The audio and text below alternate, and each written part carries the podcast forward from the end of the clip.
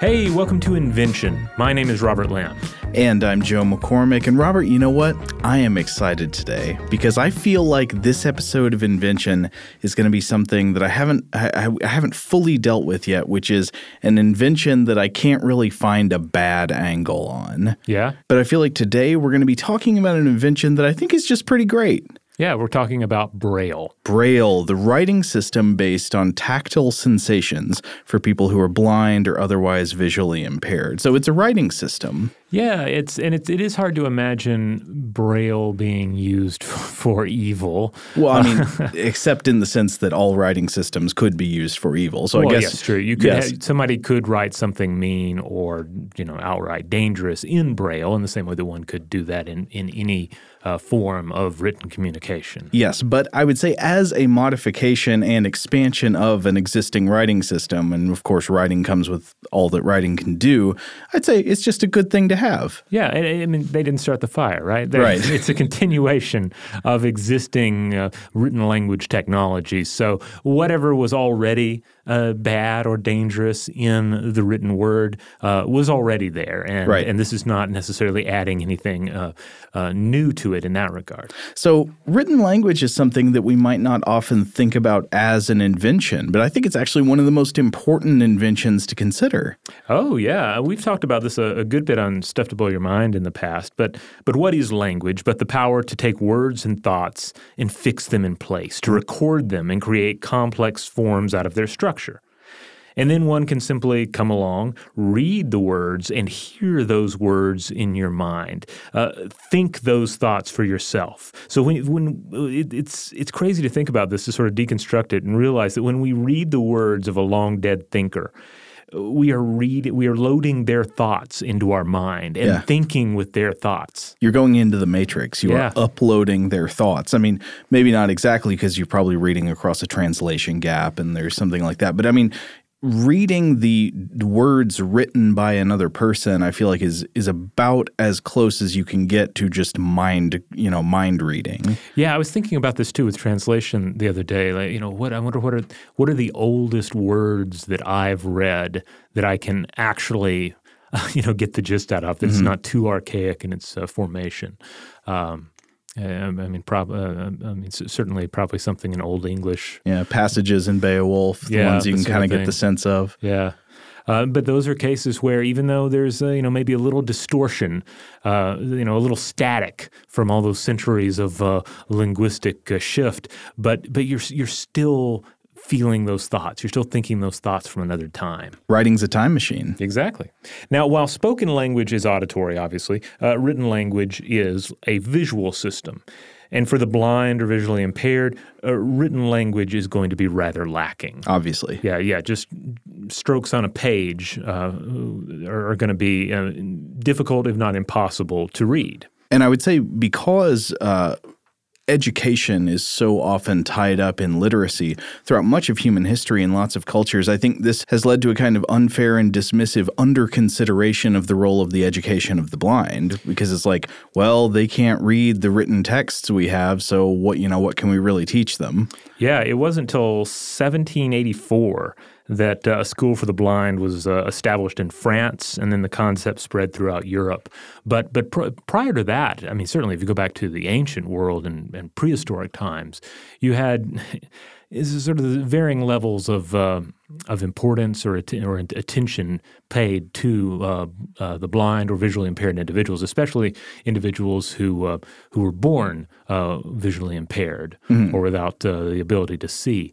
You go back to prehistoric civilizations, and they might have had a practice of disposing of such individuals.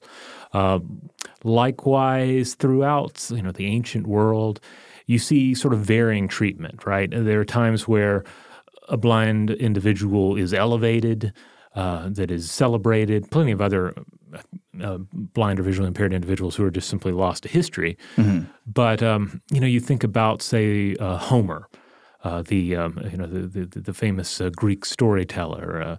Whether or not this was an actual historic individual, many of the accounts say that he was blind. And so, on one hand, if this was an actual blind storyteller, there's a lot to be inferred from that. But then at the same time, there is this tendency in human history to take individuals that that are notable in some sort of disfigurement or a difference in ability, or even something like twins, mm-hmm.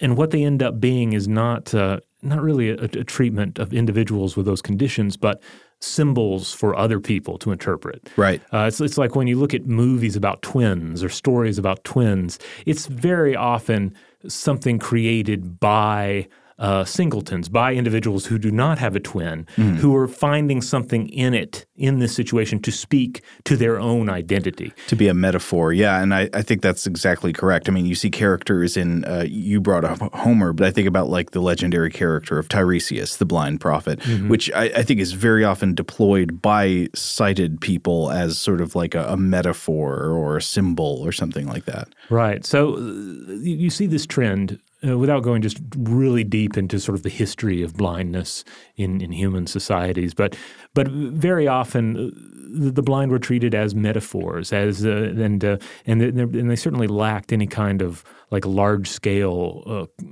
communal experience. Like the blind were not able to come together across cultures and do things like develop their own system of written language. And certainly you didn't have any real efforts to make the sighted world more accessible to sightless individuals. You know, an individual might well be able to depend on a family or a subordinate for aid in reading. And as early as Greek and Roman times, some individuals had access to lenses to aid them in reading. Mm-hmm.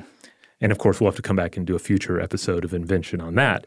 But while the written word might be tactile in some cases due to the way that it's carved in stone or the way that it's created using a stylus and wax, this was not the primary desired effect of those systems. Yeah, and now that we live in a modern world where we are aware of the concept of Braille, you might not understand its history or exactly how it was invented or how it works. Hopefully you will know something about that at the end mm-hmm. of this episode. But you're aware of the fact that it exists. Before that, it's hard to imagine that there would not be some kind of widespread reading system within languages for people who are blind or visually impaired. But throughout history, that just generally was the case.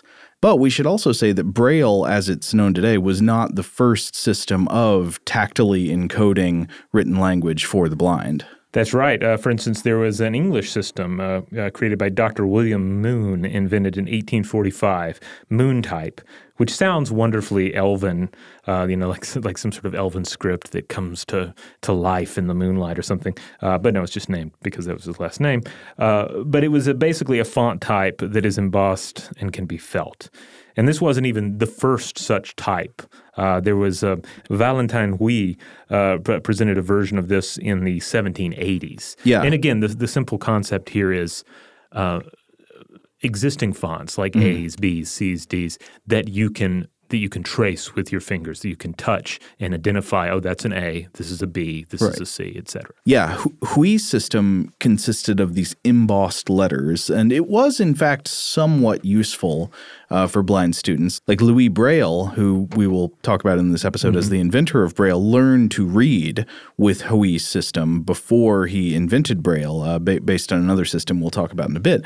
But it was this system of embossed letters where, like, a normal letter, as you're saying, would be pressed through on a damp piece of paper, and it would leave a print there that you could feel with your hand. But it had these real limitations. Like to hold this size of type, the books of print had to be huge and monstrously heavy. Like I've seen estimates of an average of 4.5 kilograms or about 10 pounds per book, wow. Which is too heavy to hold and carry around in a practical way, especially for a child who's learning to read. But beyond that, there's just a reality that embossed alphabetic letters are hard to read by touch. And this is something that might not be obvious to sighted readers. You just like look at them and say, well, they look different to me. I can tell the difference. But reading with your fingers is a different type of sensation activity than reading with your eyes is. And it just turned out that for many blind students, there was a lot of ambiguity in the shapes of letters. You could be trying to read across a line. And number one, it wasn't very fast because the letters were big and you had to sort of like feel around on each one. You couldn't just run your finger across a line. But then beyond that, there's ambiguity between letters. Like a C might feel a lot like a G and all that, and it would take you a minute to figure out the difference. And this made reading slow and laborious. I feel like there's something probably revealing in this journey thus far. You know, we've talked about the roles or the interpretations of blind and vision impaired individuals throughout history, and here with these systems. They do seem like a sighted world first technology. Absolutely, yeah. It's blind or vision impaired individuals who will make some of the key breakthroughs here. That's absolutely right. And at the same time, I don't want to downplay Haüy's contribution. This was a real invention, this idea of the embossed letters. It was better than nothing. And I think it's clear that Haüy was well-meaning. Because it is easy to take for granted, and speaking here as a sighted individual, mm-hmm. to take for granted the degree to which we rely on sight and use that as our key means of interpreting the world. But also not to realize how much you're not getting about other people's experiences, exactly, yeah. like if you haven't experienced it yourself. Yeah. This is certainly an area, as we continue on in the episode, I imagine we have some listeners out there who are blind or vision impaired in one way, shape, or another.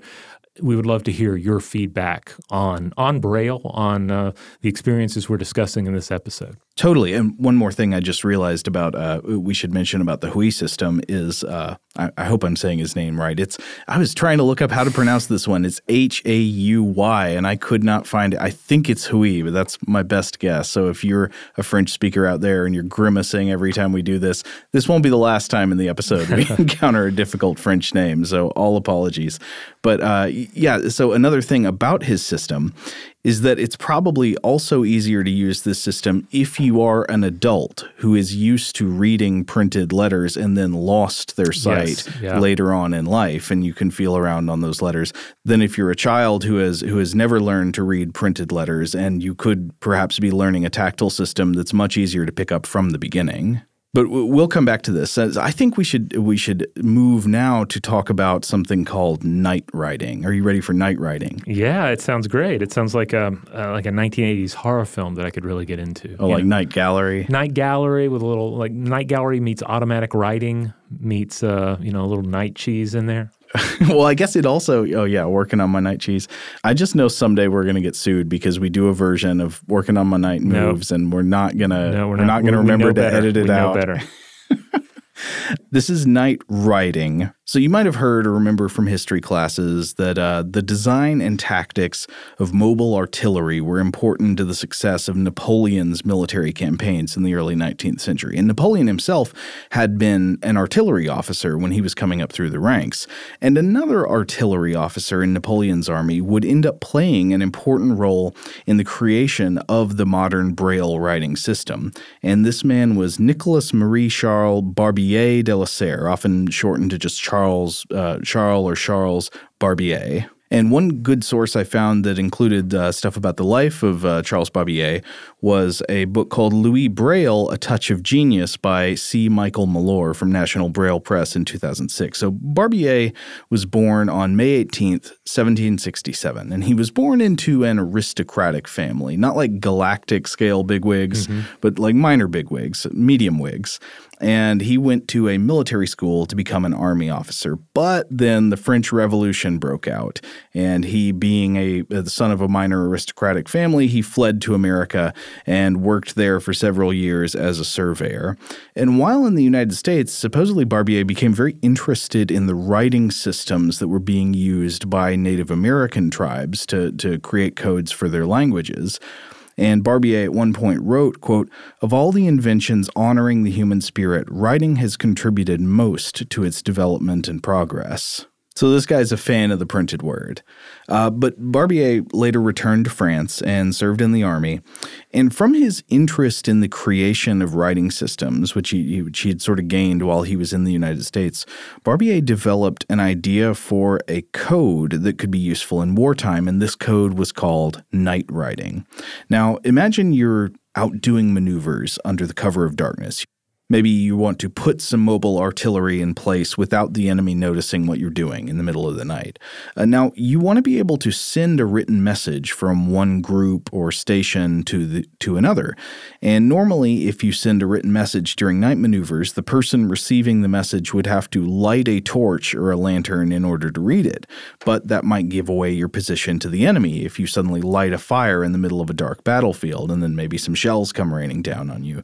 So Barbier's idea was to use a system of holes punched into a piece of cardboard, which could be read in total darkness because you could feel the symbols of the message with your fingers, allowing you to read it without a light and without giving away your position to the enemy. So Barbier's got this great idea. He's like, I'm going to change how night moves are done. Mm-hmm. He's working on his night moves, and he presents this idea of night riding to the military leadership, but apparently they're just not impressed.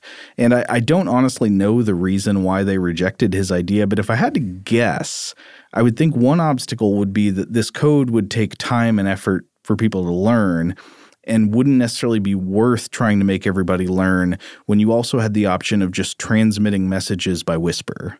In the dark, you could send a human messenger to tell somebody something and they could whisper it in their ear. That probably wouldn't give much away. Right. And then it also stands to reason that in some cases you would be able to deploy some sort of light and do so in a way that would not necessarily give away your position, and it wouldn't require you to have learned a code and utilize some sort of a punch language. Yeah, maybe under a blanket or something. I don't know. Like it's an eloquent solution for a problem that maybe did not call for so eloquent a solution. That's possible. But even though he got rejected – oh, and by the way, Robert, I've included a picture of Barbier here who for some reason just really kind of reminds me of the way Xander Berkeley looks in Terminator 2. Wait, remind me which character Xander Berkeley was. He's John Connor's foster dad. You remember him? He's drinking the milk carton. Oh, yes, vaguely. Yes. The T-1000 gets him. Right? Yeah. The T-1000 gets most people in that movie. Maybe it's a spurious comparison. I see it.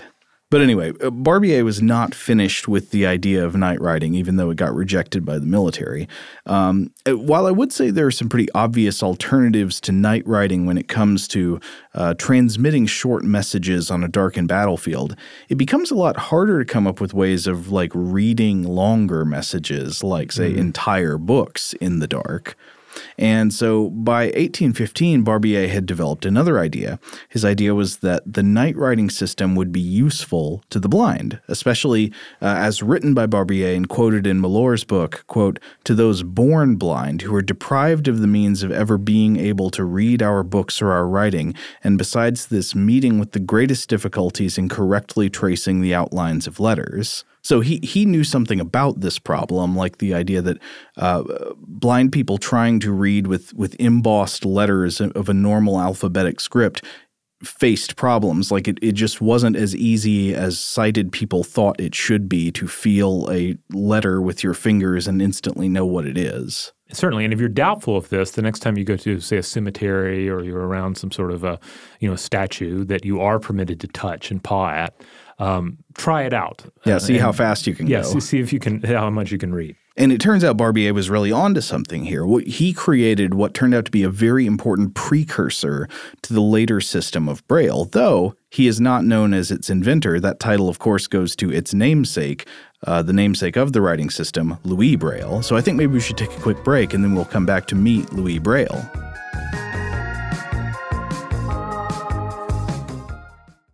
All right, we're back. So let's talk about Louis Braille, who lived 1809 through 1852. Mm-hmm.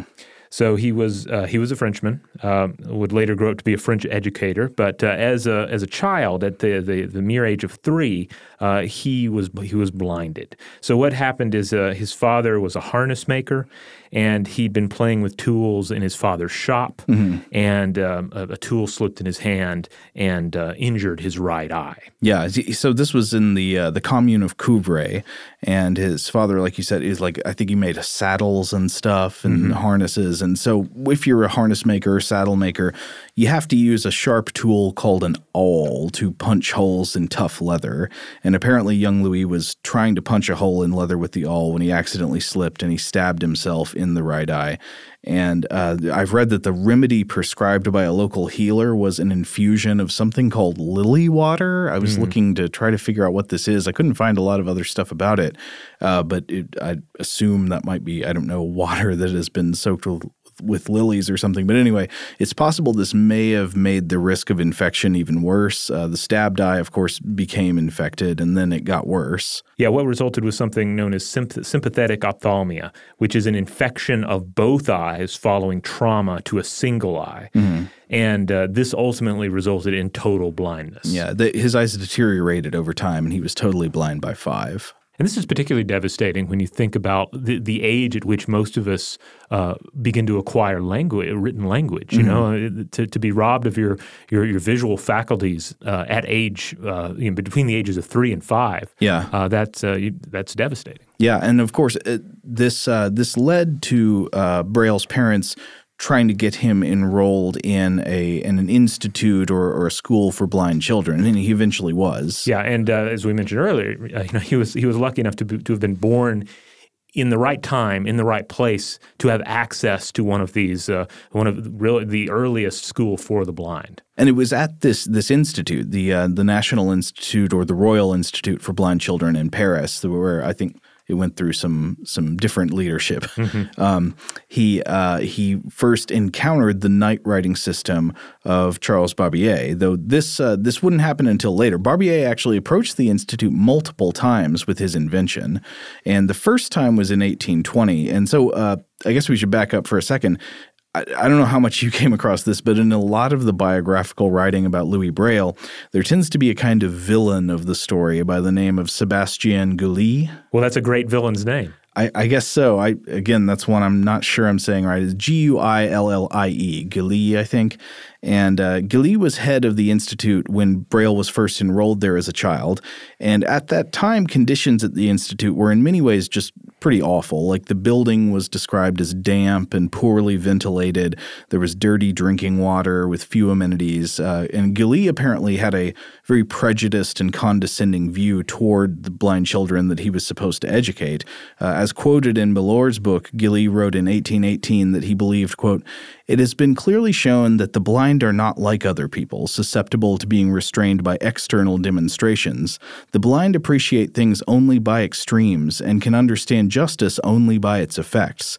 A paternal and just management has thus replaced the flexible and weak regime that has for so long prevented good from being done." All right, so that sounds horrible. Yeah. And it continues, you know, a pre-existing trend of treating the disabled as something less than human in some cases, or at least as a secondary class. Yes, absolutely. And this did appear to be Guillie's view. So he enacted harsh punishments on the children, including putting them on a diet of dry bread and water, with physical beatings or whippings, confinement, in some extreme cases even chaining children to a post. And many of the children in this school, when new leadership came to power, they were later found to be malnourished and in poor health. There's an extremely hard-to-read and egregious case where Guillie actually performed medical experiments on his blind students. So there was one case where he took fluid from the eyes of children suffering from a form of blepharoblinuria, which is an eye infection resulting in discharge from the eyes, and he put it into the eyes of 4 blind children under his care at the school in order to test how it was transmitted. And his reasoning was that because they were already blind, there would not be risk of them losing their sight from the infection, though the records of the experiment indicate that the infection was extremely painful to the children. It's a horrible story. But day to day at the school, the students were taught to do things like weaving and tactile manual tasks, weaving straw and rush mats, and doing other kinds of jobs like that.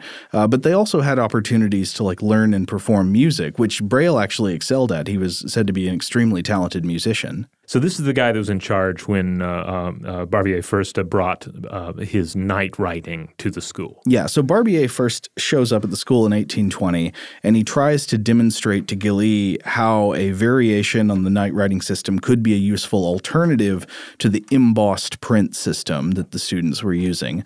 And he showed off a writing device that he created that consisted of a type of slate and a stylus.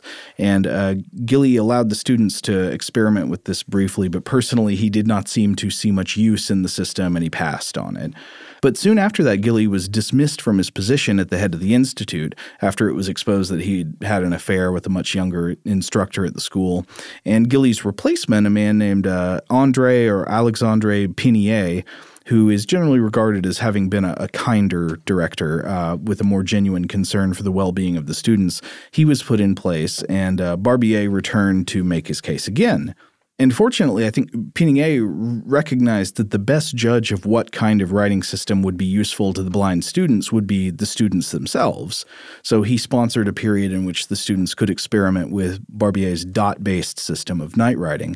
And the students almost immediately recognized the superiority of the dot-based system over the system of the embossed print letters. The dots were simply much easier to read and to reproduce, given the help of a slate and a stylus, than the shapes of the print letters.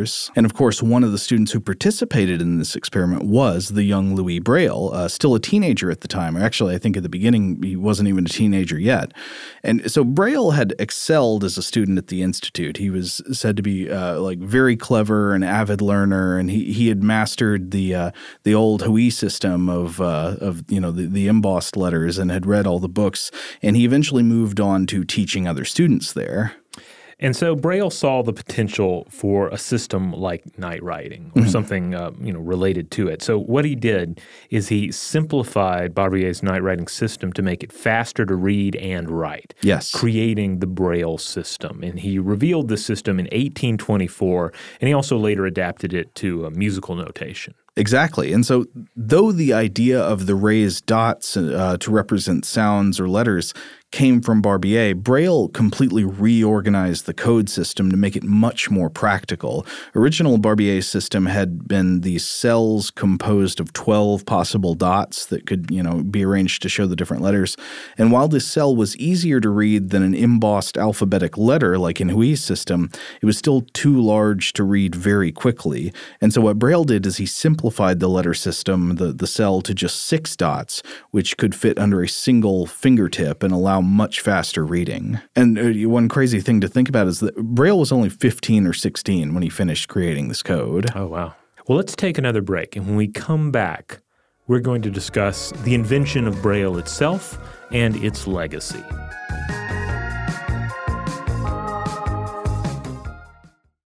All right, we're back. So, we've alluded to this already, but let's take a minute to discuss what Braille exactly is. It is a tactile system of written language. It's a way to read the written word via raised dots on a surface with your fingers. And this is, of course, ideal for individuals who are blind or vision impaired. Mm-hmm. Braille, however, is not a language. Yes, and that's important. It's much the same way that the alphabet is not a language. Mm-hmm. Alphabets are ways of encoding existing languages, and so is Braille. Yeah, it's a code that's been adapted to many existing languages since the original French. For instance, there's English Braille or Grade 2 Braille, and this consists of 250 different marks representing letters, numbers, punctuation marks, formatting marks, contractions, and abbreviations. Each Braille symbol is formed via Braille cells, each with spaces for 6 raised dots. So a full Braille cell contains 6 raised dots and 2 parallel rows of 3 dots each. You've probably seen them before, but they look kind of like, they can sort of resemble like dominoes or the sides of a die. Yeah, imagine a domino with space for only 6 dots, again, in 2 vertical rows of 3. And, of course, as you mentioned, there are different forms of Braille. Right. So first let's consider the most basic form, what's generally referred to as uncontracted Braille. This is helpful for beginners learning Braille, for instance. Mm-hmm. So if you have in this system, if you have a phrase and you want to spell it out, you spell it out letter by letter. So you would, if you're writing you know, and then it came to pass. You would do A, then you would do N, then you would do D, and you would just spell out every word in this sentence. But there are, of course, many words in the English language that are usually just read as sort of units. You don't have to go one letter at a time, right? Yeah, you think of sight words, for instance, you know, words where you just look at it and you know it. And so this is where we get into contracted Braille, in which some 180 different letter contractions come into play to shorten and simplify everything, making it, again, faster to read and easier to write. Mm-hmm. By the way, I know some of you who have listened to past episodes of Stuff to Blow Your Mind that deal with the Mandarin language, or particularly the Chinese typewriter, you might be asking yourself, I wonder how Mandarin is translated into Braille. Because it's not a phonetic written language. Yeah. I looked this up, and the way it works is that the Chinese Braille represents the sounds of language rather than the many Chinese characters that would be involved in traditional written Chinese language. It's a little bit different. Each symbol contains 3 Braille letters, initial, final, and then something representing the tone. Mm-hmm. So in a way, it's kind of like pinyin Braille, you know, in which Mandarin Chinese is rendered in Western characters. Like transliterated script. Exactly. Now, I mentioned the slate and the stylus earlier, and that's an important tool for writing in Braille because it helps guide the writer in order to punch out the letters to form the code they're creating and helps keep the letters evenly spaced and along the same line. And again, so much easier than trying to then create embossed letters on paper. Yeah, exactly. And so as for this invention, I was just thinking about how we sort of alluded to this earlier, but I think it's important to think about how Braille was not the first attempt to create a reading and writing system for the blind and visually impaired. Before this, you had things like the embossed alphabetic letters of Valentine Haüy. You had the night writing of Barbier, and these inventions were not worthless. But despite the efforts of these inventors, they weren't nearly as useful or efficient as they could have been. Mm-hmm. And it took the insights of Louis Braille himself to streamline the code system to its optimal form. And I can't help but think that this must have something to do with the fact that Braille himself was a blind reader with direct personal experience of the day-to-day issues faced by blind readers, understanding sort of the texture of the experience, what it's like to read with one's fingers, and having no other choice but to read with his fingers. And so he was able to imagine improvements in the system that others didn't. And this sort of reminds me of something that often seems true about invention, that the insights that often lead to the best inventions are not always just rooted in things like engineering genius and creativity. They also are rooted in habitual familiarity with the kinds of problems that the invention is needed to solve, like hands-on experience. Yeah, and really the Braille, even if we go back to the roots in night writing, like that was rooted in an attempt to solve a problem that the innovator had a real-world experience with. And granted, it was a military situation, but then this technology is passed on to Braille, who has a direct experience of the sightless world and uses his familiarity with this, altered sensory experience to create Braille, and this is the system we have today. Like this is still the standard for written language for the blind. Yes, though we should mention that since then there have been other types of encoding written language for the blind. Like there are one thing I've been reading about is that, for example, there are other systems for people who became blind later in life and were more used to the alphabetic language, that's something a little bit more like the old Haüy system, right? It's got like embossed letters.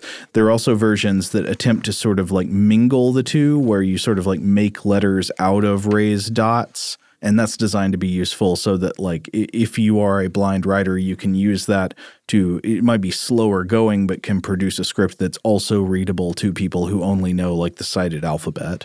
Right. And then Braille has continued to evolve over time, first of all, to meet new language demands. We mentioned the Mandarin example. But another great example is Nemeth Braille, a form of Braille developed in 1952 by American mathematician and inventor Abraham Nemeth, who was, by the way, born blind.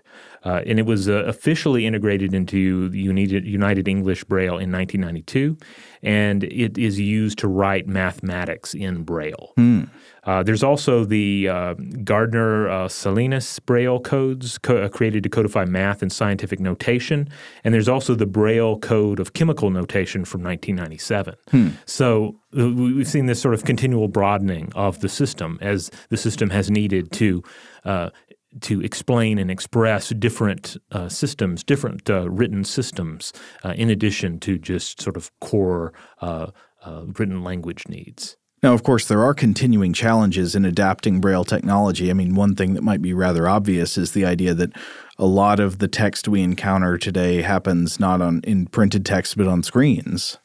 That's right. Yeah, so we have seen some amazing breakthroughs, though, with refreshable Braille displays.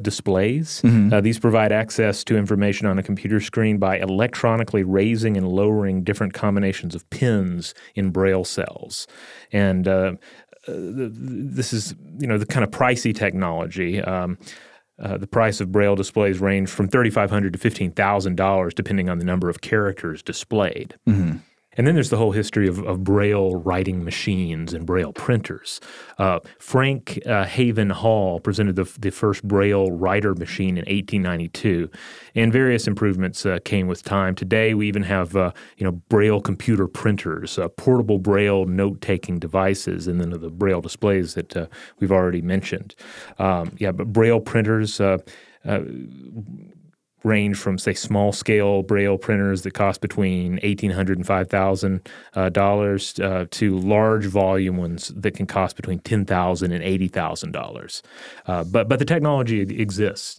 You can hook a printer up to a machine and print in Braille if you have the right technology. Another bit of technology worth noting, the Braille wristwatch, where you lift the lid of the timepiece to, quote-unquote, touch the time. This makes me wonder about a question that I don't know if we can really fully answer, though we might be able to say a little bit about it, is the question of how the experience of reading is different, or is it different when you're reading with eyes versus reading with your fingers? I was wondering about this as well because it's I guess my experience in this is limited, but just thinking about the differences between reading written text and, say, listening to an audiobook. Yeah, it's a very different experience. It's a different experience. Yeah, you can still ultimately, I guess if you have to drive home, what are the differences between reading The Lion, the Witch, and the Wardrobe versus listening to it in the car? Mm-hmm.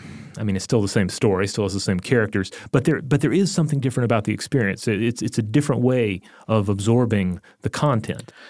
Yeah, and I wonder what those differences are like with Braille versus these other means. Yeah, I don't want to necessarily go full Marshall McLuhan, but I do believe that the physical substrates of our media do play a role in shaping thought, in culture, in the nature of the experience of the information that gets shared on that media. So if printed text is one medium and Braille is another, is that experience of reading one versus the other substantially different? And in terms of the internal sensation of reading one versus the other, I don't know what the answer is. I was trying to read around on this, and I couldn't find much on the subject, though maybe there's good stuff out there. I did come across a study in Current Biology from the year 2011 by Reich, Sved, Cohen, and Amedi called A Ventral Visual Stream Reading Center Independent of Visual Experience. Mm. And so what the authors of this study, it was a neuroscience study where they did an fMRI experiment on, measuring brain function while people were reading across different media. And the authors said that there's this pathway in the brain that is thought to be important for reading visual text, and it's called the visual word form area, or the VWFA. And the authors write, quote, This study investigated which area plays the role of the VWFA in the blind. One would expect this area to be at either parietal or bilateral occipital cortex, reflecting the tactile nature of the task and cross-modal plasticity, respectively. So they're thinking that, okay, if somebody's reading with their fingers, they would expect the parts of the brain involved to be like parts of the brain that are normally associated with touch sensation. Mm-hmm. But the authors used fMRI to see what brain activity looks like when blind readers read in Braille, and what they found was, quote, striking anatomical consistency within and between blind and sighted readers. And so the authors, this led them to propose that the visual word form area is not necessarily about visual words. Instead, it's, quote, a metamodal reading area that develops specialization for reading regardless of visual experience. So that's fascinating. Like, if they're correct about this, it means that there's sort of a suite of brain functions that are used specifically for consuming symbolic representations of language, whether that symbolic representation is visual seeing of letters or tactile feeling of dot cells. And the authors say that this they believe supports the model that brain areas are, quote, task machines, not sensory machines. But that's really interesting. Again, if they're correct, it suggests that there's something deeper about reading that is more fundamental than visual processing. Reading isn't just about seeing. There's something in the brain that is the reading function that's deeper than seeing. And that's really, when you get down to it, like, that's what Braille does. It gets straight to that process and cuts out the complexities of just trying to take this existing visual system and make it readable by the blind. You know, another way that I think Braille is really interesting in technology history is it is absolutely not a case where the delay in the invention of Braille was caused by some lack of technology, right? It wasn't that we didn't have electricity or didn't have X, Y, or Z that allowed us to produce this technology. It was really just a lack of people turning their attention toward this task and putting resources into it. Right. There was a certain level of cultural advancement that needed to be in place, cultural values that needed to be in place. I also think there's a case to be made for just sort of the shrinking of the world, you know, the growing of populations. And then also the way that communities of the blind could be brought together to, in cases like this, begin to solve problems that they faced individually, that they faced as a group, you know? Right. Because there's a school for the blind, there's a place for Charles Barbier to go with his night riding invention and say, I think this might be useful. Exactly. And then a place for an individual like Braille to rise to prominence. Yes. Now, I didn't even go down the sort of sci-fi track here on this, but it does make me wonder if there are any science fiction treatments that explore the possibility of what a written communication system in an inherently blind civilization might consist of, you know? Because we focused on some of the interesting aspects of Braille in which it is a system by the blind, for the blind. But of course, it stems from a system and a culture of the sighted. One wonders, like, what a purely tactile writing system might have consisted of. Maybe it would be very much like Braille. Well, there you'd have to wonder again. Either way, language begins as a spoken and heard thing, like it's oral. And so it gets translated into symbolic coding like alphabets and then later like Braille. You didn't have to have the alphabet in between. You could have gone straight from spoken language to Braille, right? Right. But it had to start with spoken language there. I wonder, are you asking maybe like if you could have gone straight from an auditory and spoken language to Braille or a language that is tactile from the beginning? Yeah, like would it be necessary to, like, we have the alphabet standing between spoken word and Braille, but what would it be like if there was a more direct line between these two systems? Or would it just be necessary to invent something like the alphabet, some other version of the alphabet to serve as the translation of these two sensory experiences? I don't see any inherent reason that would have to be. Yeah. Anyway, I find language technology generally fascinating, and I want to continue to return to the idea of language technologies as we go on in this show, because I want to, for example, explore the idea of invented languages. People try to invent languages. Why do these not catch on? How come it's so hard, nigh impossible to really do it? Oh, yes, I definitely want to come back to this, because you have invented languages that sort of have a higher or more noble purpose, and then you have fictional languages of the likes of Klingon, which is still a linguistic system created, with all the hallmarks of an actual language. It can be learned, it can be spoken. So I would love to come back and discuss that. So much of the of that is, not being a linguist myself, the concept is kind of foreign to me. Like, for instance, when I think of J.R. Tolkien, it's easy to think, I'm totally behind the idea of setting down and creating an entire world of monsters and magic. But then the idea of setting down and also creating an entire language for one of the peoples or numerous species in the given world, that just sounds like way too much work for me. But then again, I'm not a linguist. Maybe creating languages is one of those things, kind of like playing a musical instrument. Like, it's not really fun until you're good enough to do it, Yeah. Like, it seems not fun to you because you wouldn't know where to start. But if you were a linguist and you had all kinds of ideas about the roots of language and how words are formed and all that, maybe then it's just a blast. One thing I would love to explore in this hypothetical episode on fictional languages is if one had to choose. So, like an alien species comes down, dominates the earth, and says, "All right, all these existing languages that you're using, they're all garbage. We're getting rid of all of them. You guys get to vote on which language you're all going to use, but it can only be a language that was developed exclusively for a film or TV show."